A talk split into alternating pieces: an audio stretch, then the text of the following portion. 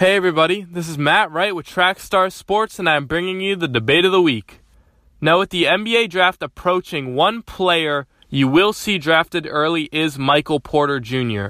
How early should he go? Well, in my opinion, the top three picks are absolutely ridiculous.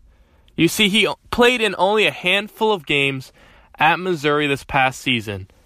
When it was time for the tournament, he didn't even show up. We are currently going off of what he has done in high school and only a couple games at all at the college level. In my opinion, I think he should stay another year to prove himself. He had to cancel team workouts because of an hip issue. This injury can affect his career forever. And why should a team be so willing to draft him so early on in the draft? Where do I think he should go? Late first round, possibly even second round. I hope Michael Porter Jr. proves me wrong.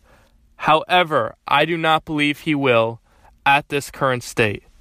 However, that's just my opinion and I would love to hear yours.